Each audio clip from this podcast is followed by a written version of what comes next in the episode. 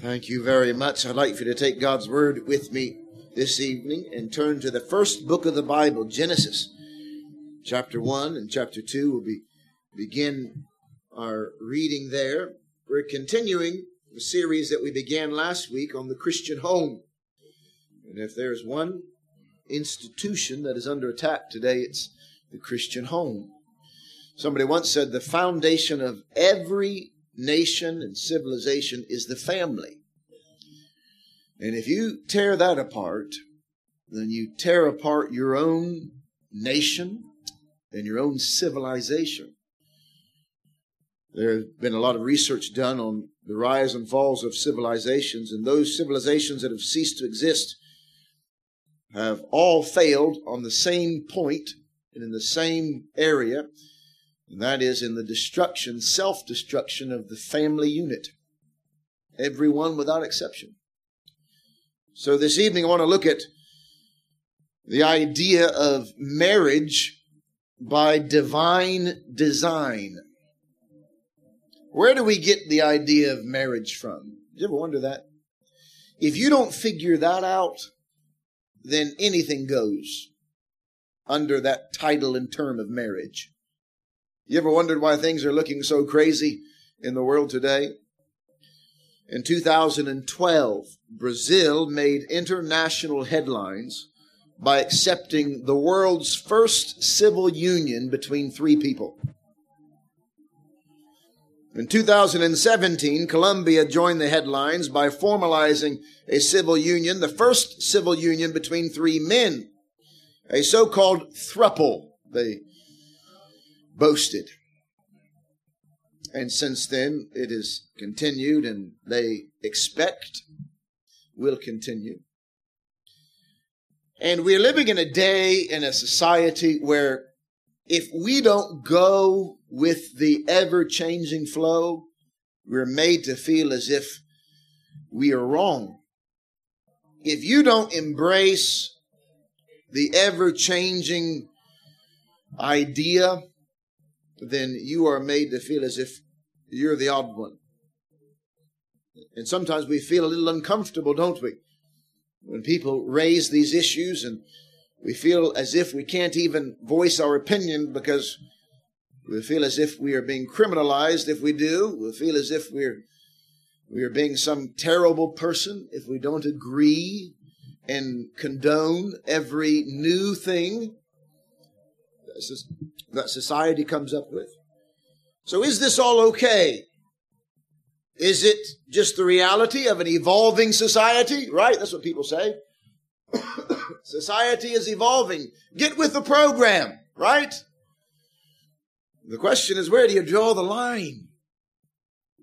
When do you stop and say, okay, that's not a marriage? There are all over the world, they're popping up different scenarios of different groups of people wanting to be married. Mothers wanting to marry sons and fathers wanting to marry daughters and men wanting to marry animals and all sorts of bizarre things because the guidelines of marriage have been pushed and extended and they're no longer clear. And so when you begin to push in one area and say, well, actually, this is now acceptable, then where do you draw the line and say this is not acceptable? Where do we get our perspective? How do we give an answer? Where do we get our perspective on what is deemed acceptable? What is right or wrong? As Christians, you and I have a fixed point of reference. Now, oftentimes that's misunderstood as being narrow minded. You Christians are all a bunch of narrow minded bigots. No, actually, we are all a bunch of stable minded people. And that's a rare thing to find in a world of instability.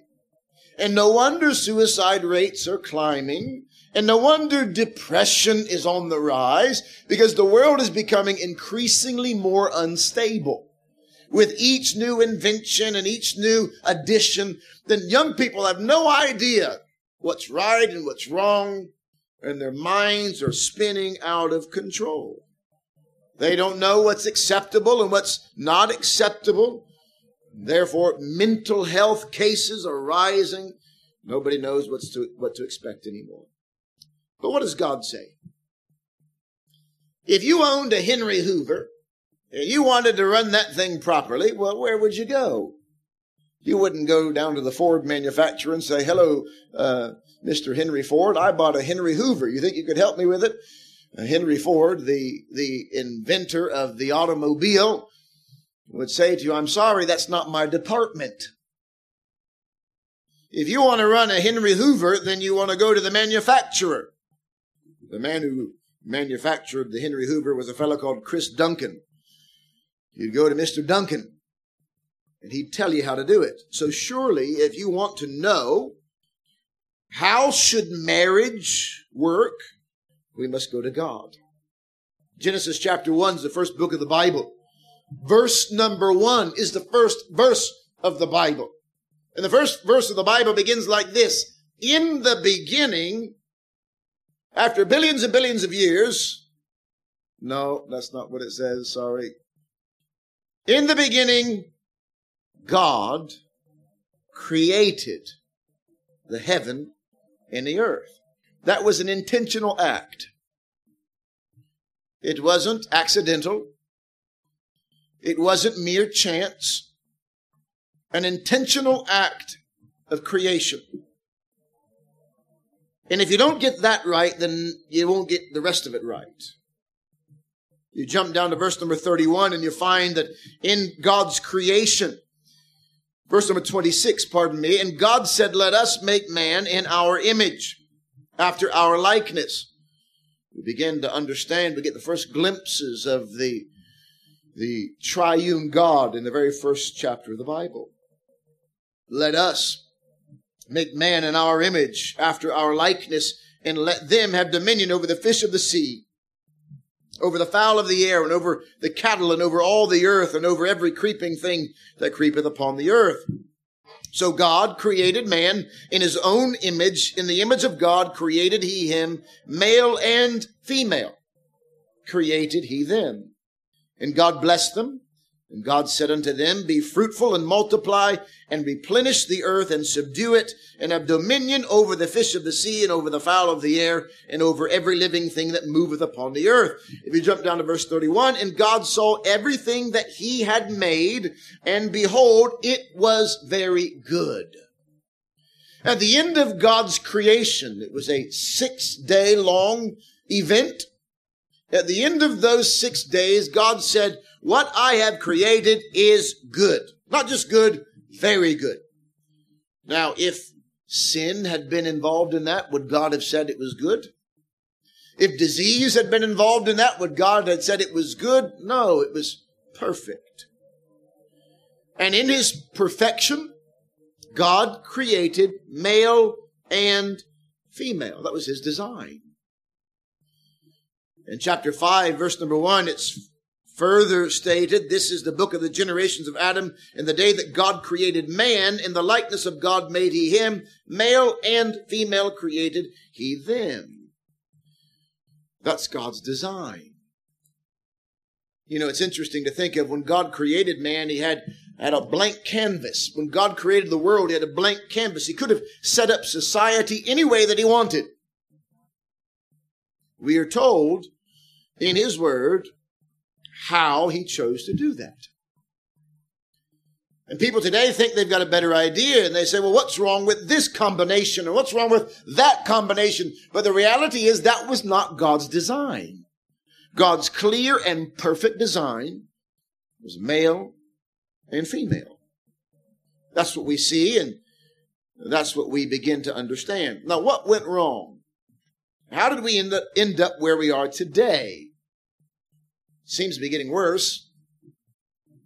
Headlines seem to be only getting worse with different inventions, but how did we get here today? Romans chapter 1 tells us how humanity gets to where it is, how humanity got to where it is, and how each civilization gets to where it gets. Romans chapter 1, verse number 26.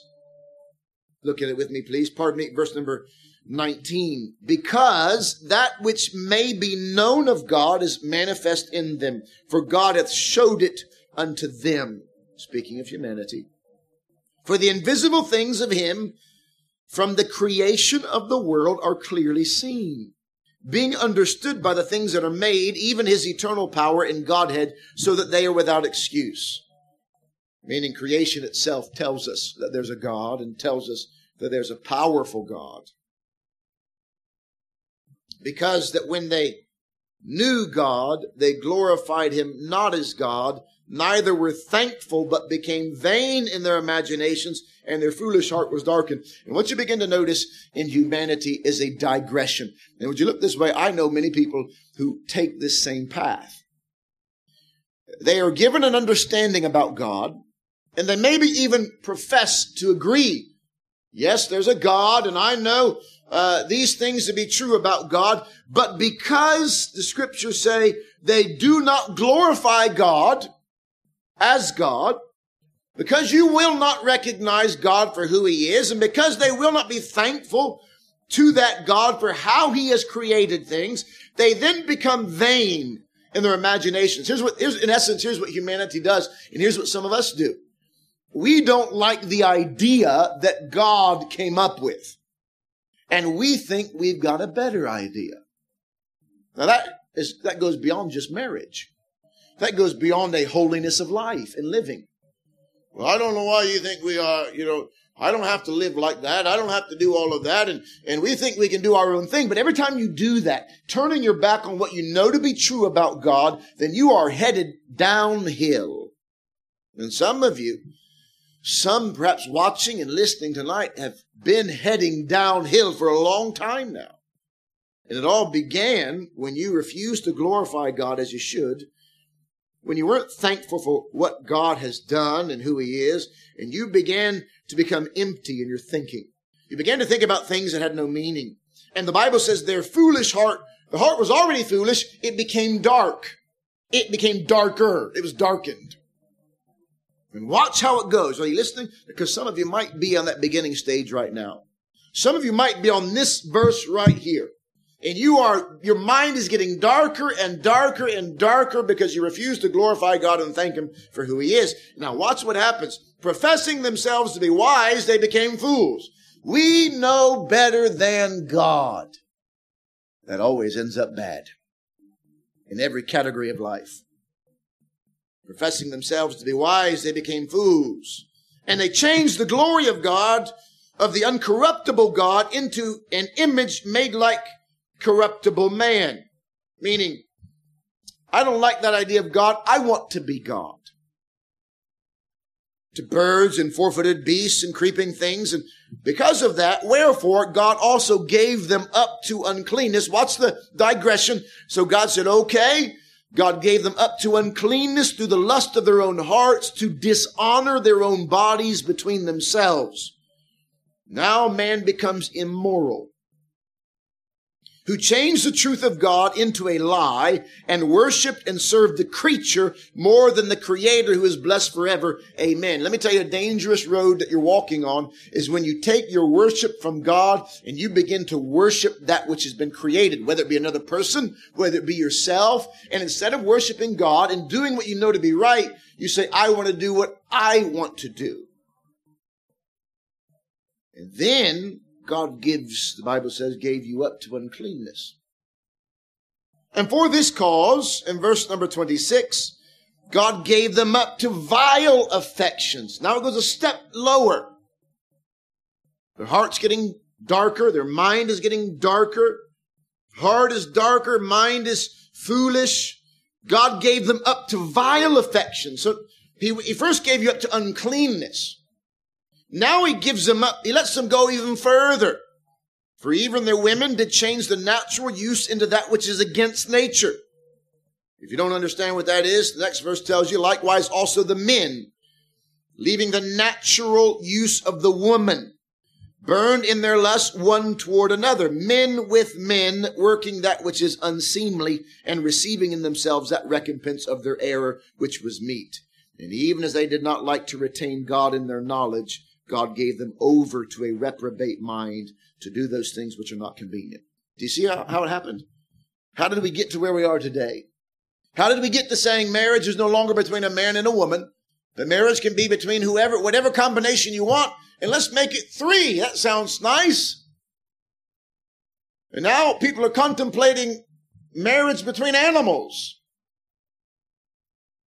How did we get there? It all began when man refused to glorify God as God. You say, I would never be like that. Well, but let me tell you, you're on the way if you refuse to glorify God as God. You're on your way. And it's a matter of time before you take steps down, down, down.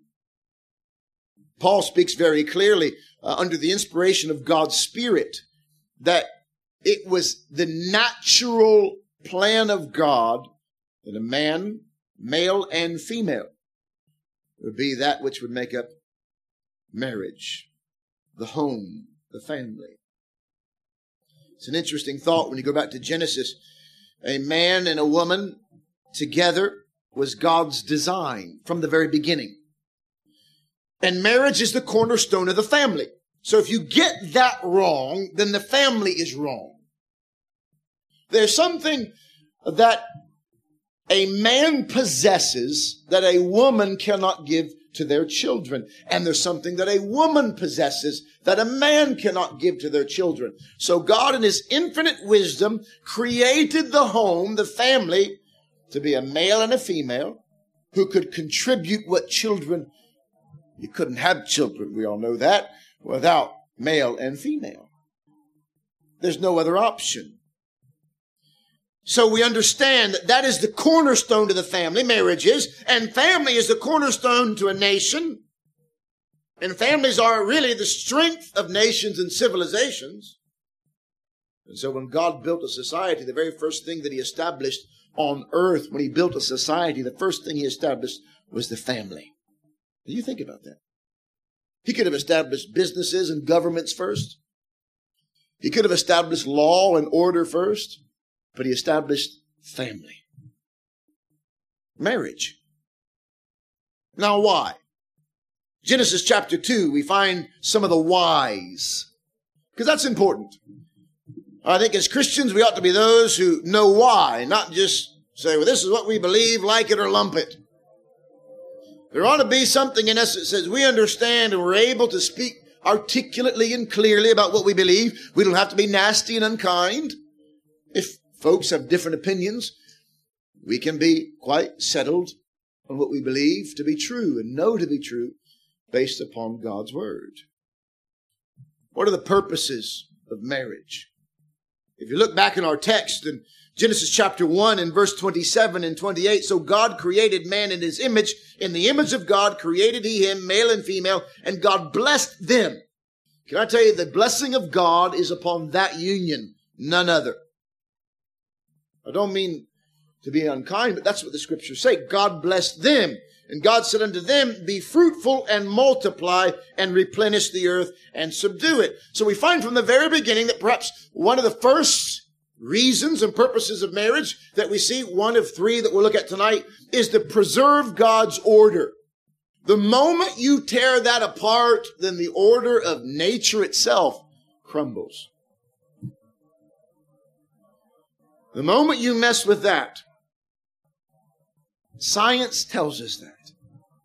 Biology tells us that if you remove the male and female union, you no longer have life. It's a matter of time before there is no life. So God intended a male and a female. He made male and female together in order to preserve his own order, to bring children into a stable environment. You know, it's interesting. You find in scripture, God never envis- envisaged a child to be born out of wedlock. God never envisaged a child. That happens. And God is gracious and merciful and is able to do some marvelous things when things happen that go contrary to his plan. But God created male and female, man and woman to be, to be together in marriage. God blessed that union. If you look at Genesis chapter 2, that is the commentary of Genesis 1, 27 and 8. But in Genesis chapter 2, verse number 18, you'll find in there uh, exactly how God did this. The Lord God said, it is not good that man should be alone. Then you begin to see what God does in order to make this happen. God then says, be fruitful and multiply, replenish the earth, the earth. And that is exactly, I, I think it's a strange thing in, two, in 2021. Uh, anytime there's a family that has any more than three children, you're considered weird. And uh, it never used to be that way. Only the last 50 or 60 years it had become that way. But uh, this country has used to historically be known for large families. But now if you have any more than three children, they think, boy, you're, that's a strange family there. Six children. Are they all yours? Yes, they're all ours. But that's really part of what God intended for the family unit. Be fruitful and multiply to become one. It's a beautiful thing. In fact, Malachi tell, tells us that the blessing is upon them that, that man might bring forth a godly seed. Beautiful promise of the Lord Jesus that is to come, but also a promise and a, a picture of God's intention for this earth. Not just children for the sake of children, but children for the sake of godly seed. Godly children. Proverbs chapter 5, five if you turn there with me, please. Just a couple of thoughts quickly. Proverbs chapter 5, you'll find here with, along this same little thought of our first reason of why God instituted instituted marriage. Proverbs 5 verse 15, look at it with me. Drink waters out of thine own cistern. Now, God is as a order to marriage. This is important because we're living in a day when people want to change partners like they change socks. And it's okay, right? It's okay. You can end a marriage as quickly as you started a marriage. But there's a divine order that male and female, man and woman will be married and that would be enduring. Drink waters out of thine own cistern and running waters out of thine own well. Let thy fountains be dispersed abroad and rivers of waters in thy streets. Let them be only thine own and not strangers with thee. Let thy fountain be blessed and rejoice with the wife of thy youth. This was God's plan. Be faithful to the wife. Men, be faithful to the wife that God gave you. Drink from your own cistern, your own well. Song of Solomon speaks of the same thing. And uh, let thy fountains be dispersed is the idea of children. The husband draws water out of the well. Husband opens a spring and they're children. It's, a, it's the pattern that God gives us. Children are never to belong to someone else, as it were. It's God's plan that children belong. Let them be thine own. They belong to you. Husbands and wives raise their children, not somebody else. That's God's plan. It's always sad when we see families broken apart. Sometimes we find there are necessary reasons for that to be. But it's God's plan that a father and a mother, a husband and a wife raise their own children. It's very clear in scripture. And children are blessed. Did you know that children are blessed when they are born into a loving, caring Christian home? And parents are blessed themselves when they bring children up in a Christian home. Psalm 127 verse 5 tells us that. God knows what he's doing. And if we would only follow his pattern, we would be okay. Now what's another reason for marriage? Back in Genesis chapter 2, verse number 18, some, there are some folks tonight who long to be married and looking forward to it. And I'm sure you give a hearty amen after, after this next verse. But the Bible says the Lord God said, it is not good that the man should be alone. So another reason that God created this beautiful union of marriage is for companionship. Lifelong companionship. As a general rule, God does not desire that man should be alone. Now there are times when it is God's will that a man may not, perhaps doesn't marry or a woman doesn't marry, and that's okay. But as a general rule, it is not good that man should be alone. And so in Genesis chapter 2 verse 18, we find that God says, okay, then I will make him and help meet for him, appropriate for him. It's interesting. God had given Adam, God made Adam and given Adam all the animals of creation. And yet he was alone. He was surrounded with all of God's beautiful creation in its perfection, and Adam was still alone. It was not good for man to be alone because, let's be honest, sometimes man needs looking after. My wife sometimes says, Yes, I have six children, seven if you count my husband. Sometimes we need a little bit of help, don't we? but also because man needs companionship. A com- needs company together. Ecclesiastes 4 is a beautiful portion of scripture that deals with this, uh, this wonderful thought of companionship. Ecclesiastes chapter 4 and verses 8 to 12. The scriptures say, verse number 7, Then I returned and saw vanity under the sun. There is one alone, and there is not a second. Yea, he hath neither child nor brother, yet is there no end of all of his labor. Neither is his eye satisfied with riches. Neither saith he, for whom do I labor and bereave my soul of good? This is also vanity. Yea, it is a, a sore travail. Two are better than one because they have a good reward for their labor. For if they fall, the one will lift up his fellow, but woe to him that is alone when he falleth for he hath not another to help him up. Again, if two lie together, then they have heat. But how can one be warm alone?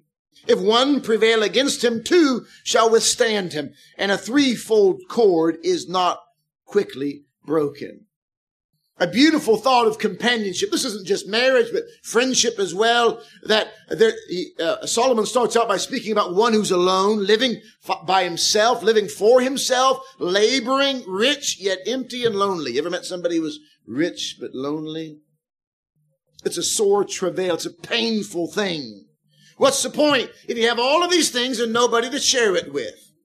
What's the point of gathering, gathering, gathering and having no one to share it with? Two are better than one. There's an inbuilt need in each and every one of us to an extent, to a point where we realize we need, all of us need companionship. If you've ever suffered from loneliness, you know what I'm talking about. He goes on and says, because they have a good reward for their labor. Labor. Isn't it wonderful to work together? If you've ever, if you have a working marriage, isn't it good to work together? It's kind of a sad thing. I see it sometimes. I see marriages where there are two people living in the same home, but living two totally different lives, and they're not laboring together.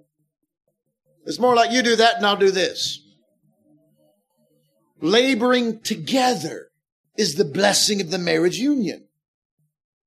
It's not two lives, separate lives, but two become one. Marvelous thought to labor together and know that somebody else is enjoying those things that we're laboring together with. Scriptures go on. If they fall, look at what it says. If one falls, then the other one will help them up.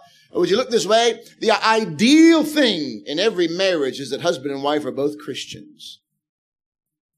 Because when you get down, when the husband begins to struggle spiritually, then the wife can encourage him along.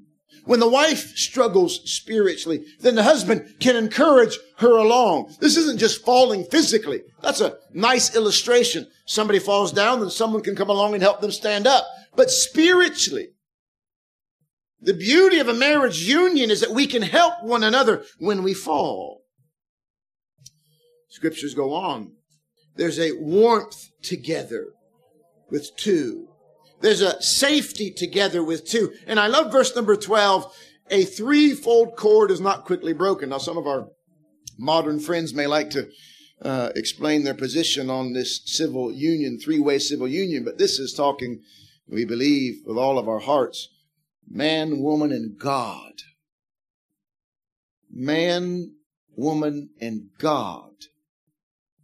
The strongest, strongest marriages on this planet are those when a husband and wife realize God is the central thread, the central cord. If you remove God from your marriage, you're weak already. You have marriages is, in the sight constituted, instituted by God. We say our marriage vows before God. And yet we try to live our marriages without God. We find this beautiful beautiful picture here. Think about the marriage vows that people make. They stand before an altar, oftentimes a marriage altar, and they say this, for better or worse. I hope that when you said those vows, you meant them. What about richer or poorer? What happens when the poorer comes? In sickness and in health. You see, many marriages today are dissolved quite quickly. They say on average, the average marriage in the Western world lasts 18 months. Think about that. 60% of marriages in this part of the world end in divorce. Six out of 10. Don't be another statistic. How does that happen? Because their vows were not made in a conscious effort towards God. And they were just words that were said. But there's a beauty of two working together. There's a beauty of two laboring together. And by the way, our marriages depend upon our reaction to these things. The poorer, the worse, the sickness. Our marriage depends on our reaction to those things more than it depends upon the better, the richer, the healthier. Anybody can live happily ever after when they're rich and healthy and better than everybody else. But what about when things, when your health is crumbling? What about when your pocket is empty? It's an interesting thing when you look at Genesis. When God created man, male and female, it doesn't say He gave there was a home or a bank. Certainly wasn't an automobile yet. No internet, no mobile phones. They had one another and God, and they were, didn't even have clothes yet. They had one another and God, and they were happy. Husbands and wives, if we could get back to the basics, keep your clothes, please, but if we could get back to the basics, happy with one another and God, wouldn't we be better off? Chasing after the filthy things of the world, chasing after the materialistic things of the world, just drives a wedge between you and God and you and your husband or wife. If two lie together, the scriptures say, there's a care, there's a warmth there. There's a protection. Ecclesiastes chapter 9, verse number 9, listen to this verse. An excellent verse says this, Live joyfully with a wife whom thou lovest all the days of the life of thy vanity which she hath given thee under the sun. All the days of thy vanity, for that is thy portion in this life, and in thy labor which thou takest under the sun. That's your portion. Meaning that's what you get. That's your inheritance. That's the blessing that you can live joyfully. Let's write that one down. Live joyfully. Now, the prescription is joyfully. The person is the wife or husband, ladies. The period is the length of all of your days, all of your life, and the purpose is that you can have your portion in life. It's beautiful. Right there in that passage. If you're married this evening or hope to be, then that husband or wife, God has given them that you might enjoy life together. That you can make the most of life together. Now that happens only as God is a part of it. See, the problem is in the world, uh, people have tried to erase God from their thinking. They've tried to remove him, and therefore there, there is no joy in it. That's why they're looking to other equations to try to make it joyful. Now, one last reason. Why, why did God institute marriage? Well, to preserve his order in this world, to provide companionship. And one last thing found in Galatians, Ephesians chapter 5. I believe ultimately that one of the, the biggest, the, the best reason God instituted marriage is to give this world a glimpse of the reality between God and man to show us his love for humanity. It's an interesting thing. You know, marriage is not eternal. Some of you men said, I'm just kidding. Marriage is only till death do us part. When we get to heaven, we will not be married in heaven. I believe we'll still recognize one another in heaven, but we will not be married in heaven. Jesus explained that. Do you remember when the Sadducees tried to catch him out? The Sadducees who didn't believe in the resurrection, and they brought this scenario of a, of a woman who was married to a, a, a one of, of seven brothers. You remember the story? They made it up. One brother died, and so she married the other brother, and he died, and she married the other. And she ended up marrying all seven brothers, and then he died, and then finally she died. And they said, "Well, who's she going to be married to in heaven?" And the Lord Jesus said, "You, you, you don't have a clue what you're talking about." There won't be any marriages in heaven, he went on to say. That's why our vows say, till death do us part. Jesus, scriptures, Apostle Paul made it clear in the book of Romans that death ends that vow. And so we find that in Ephesians chapter 5, one of the most beautiful things about marriage is that it is a glimpse and a picture of God's love for us. A couple of verses in Ephesians chapter 5, we were given this marriage prescription and we'll spend some time over the next several weeks looking at it. But uh, we, I love reading this portion at a wedding because it gives the instruction to husbands and wives. But I believe it begins in verse 20, giving thanks always for all things unto God. By the way, you will never have a good marriage if you don't learn to give thanks. There's nothing worse than a grumbling relationship. Grumbling, murmuring, complaining. No, give thanks. Your home will be a much happier place if both husband and wife learn to give thanks. In fact, it says giving thanks always for all things. Giving thanks for the burnt dinner. Giving thanks when the electric runs out. Giving thanks when you didn't get what you wanted. Give thanks. In all things. It changes everything. Speaking with somebody on the phone today, going through a, a dark time, I said, look, take out a notebook and begin to write down things you're thankful for. Start a thankful journal if you have a hard time being thankful. That's the first part of a marriage. Giving thanks always for all things unto, unto God and the Father in the name of our Lord Jesus Christ. Then submitting yourselves one to another in the fear of God. Do you know long before, before you get to wives, submit to your own husbands, which all the fellas like, before you get there, it says submitting yourselves one to another. Because let's be honest, fellas, there's sometimes when our wives have a better idea than we do. I know we don't like to admit that, but it's true. Submitting yourselves one to another. Look what it says in the fear of God. Would you look this way for a moment? One thing that's missing in many marriages today is the fear of God.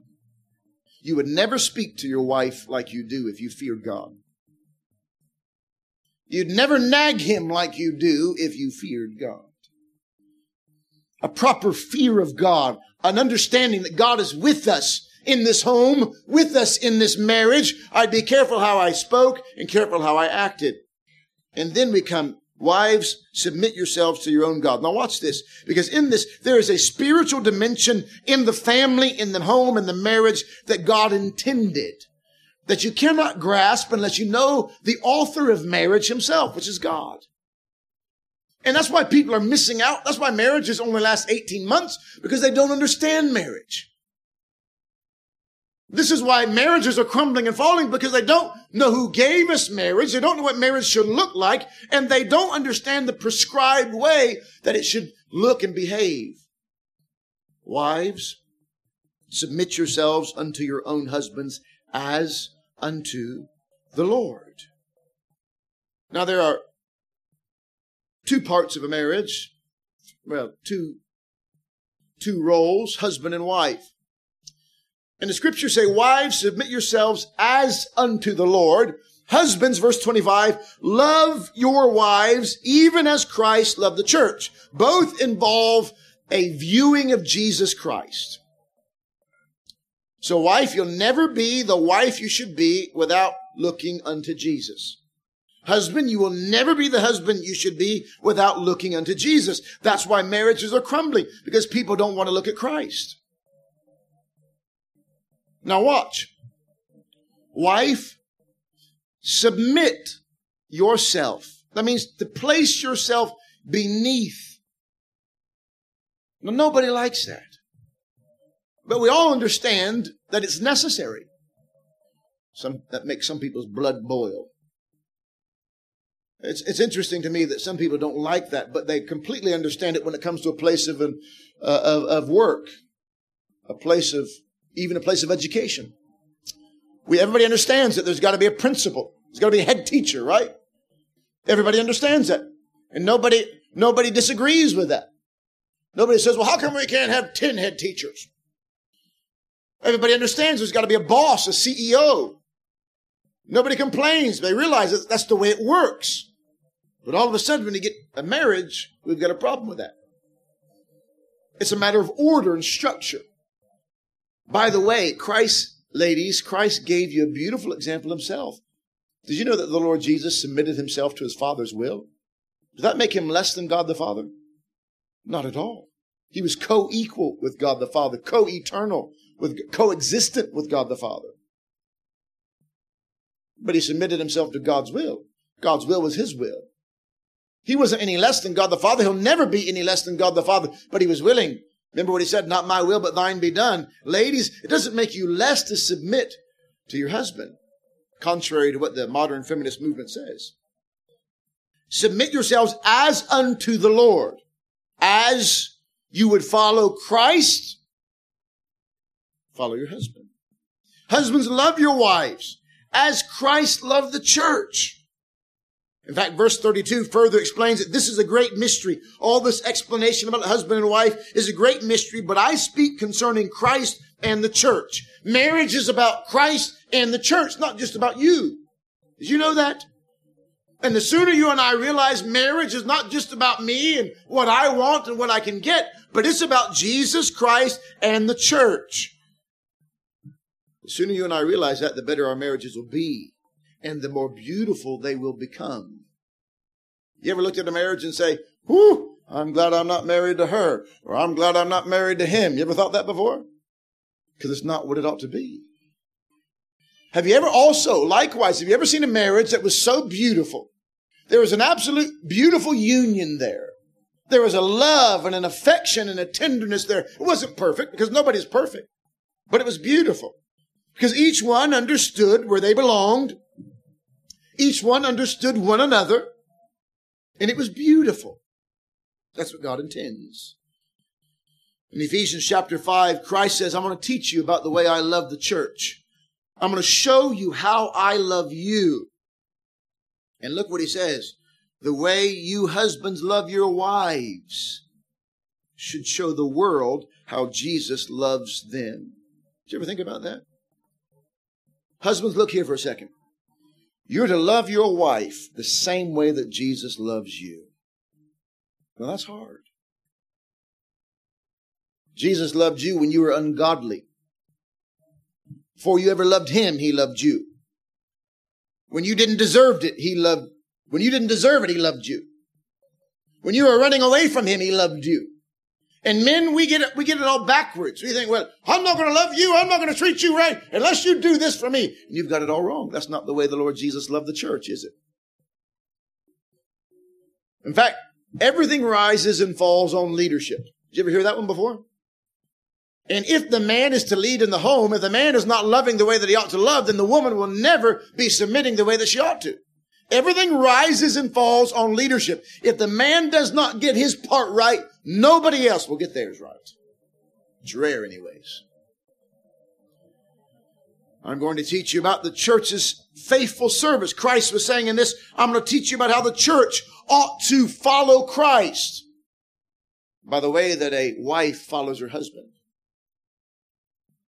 Church ought to go anywhere Jesus says, right? Christian.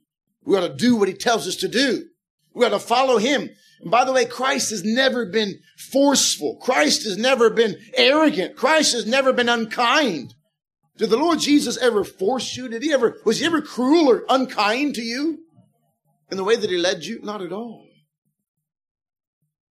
Fathers, husbands, nor should we be that way to our wives. If we're leading the way that we ought to, it would help our ladies, our wives, to follow the way that they should. The Christian home, the family, should be a living testimony to all around. You know that wherever your home is, we've had, we have some folks uh, here from Banbury, some folks from uh, Minster Lovell, some folks from Botley, some folks from Swindon, some folks from High Wycombe, all over.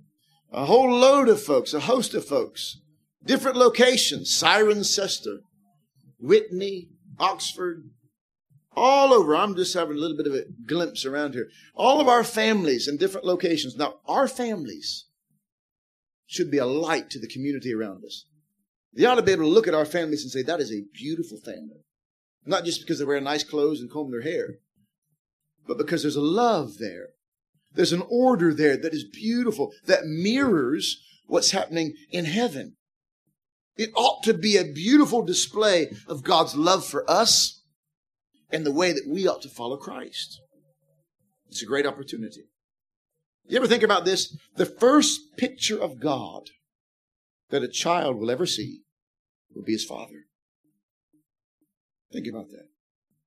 And if the father is doing what he ought to do, loving his wife as he ought to, that child will have no trouble understanding the sacrificial love of a heavenly father when he sees it in his earthly father.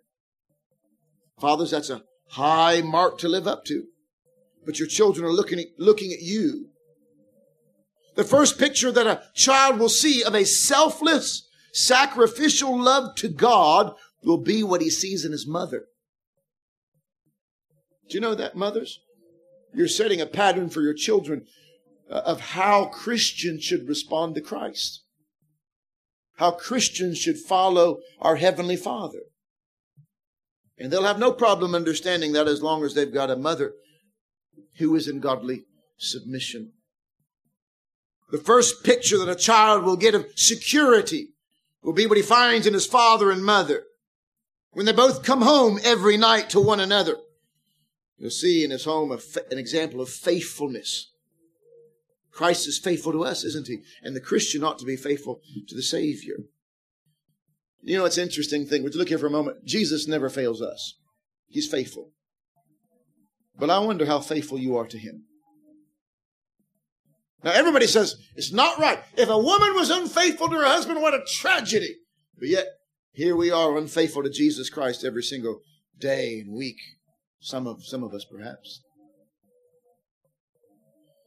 The first picture that a child will see of putting others first will be what he sees in his father and his mother when they put one another first in their own home. He'll have no problem if he sees it in his father and mother. But some children grow up seeing a bunch of selfish, overgrown children running the home. Did you know that? Some children grow up seeing a bunch of, a couple of selfish children. That's what they are. Some parents. And no wonder the world is what it is today. Because they're not following the pattern that's given to us in scripture. Your friends, your neighbors, your colleagues, who don't go to church, who don't read the Bible, will see the principle of God's love, should see the principle of God's love in you. John chapter 14 and verse number 8, beautiful little verse. Scripture says this, Philip said, Lord, show us the Father, and it sufficeth us. Jesus said, Have I been so long time with you, and yet hast thou not known me, Philip? He that hath seen me hath seen the Father. And how sayest thou then, Show us the Father? Do you know who the body of Christ is? The church. And so, in, in essence, we have the responsibility of showing the world who God is. Because if you've seen Christ, you've seen the Father. And the world should see Christ. We are the body of Christ. They should see Christ in us. They should see Christ in our marriages, in our homes.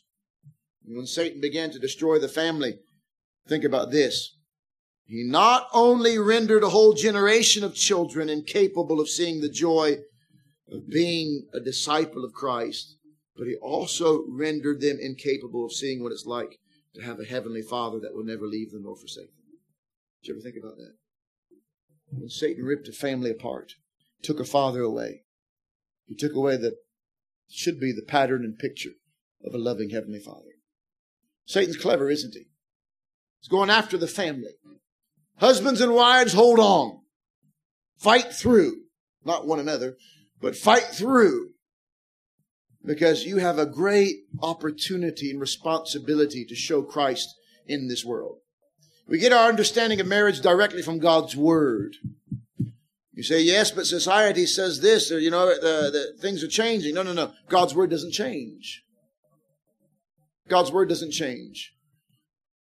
Marriage was designed by God. It's interesting. Uh, each one of those, whatever you call them, civil partnerships or unions between three people, but all of them said this: "We're not religious," but yet they wanted to be married, which is religious, instituted by God. It's interesting, isn't it? God ordained it.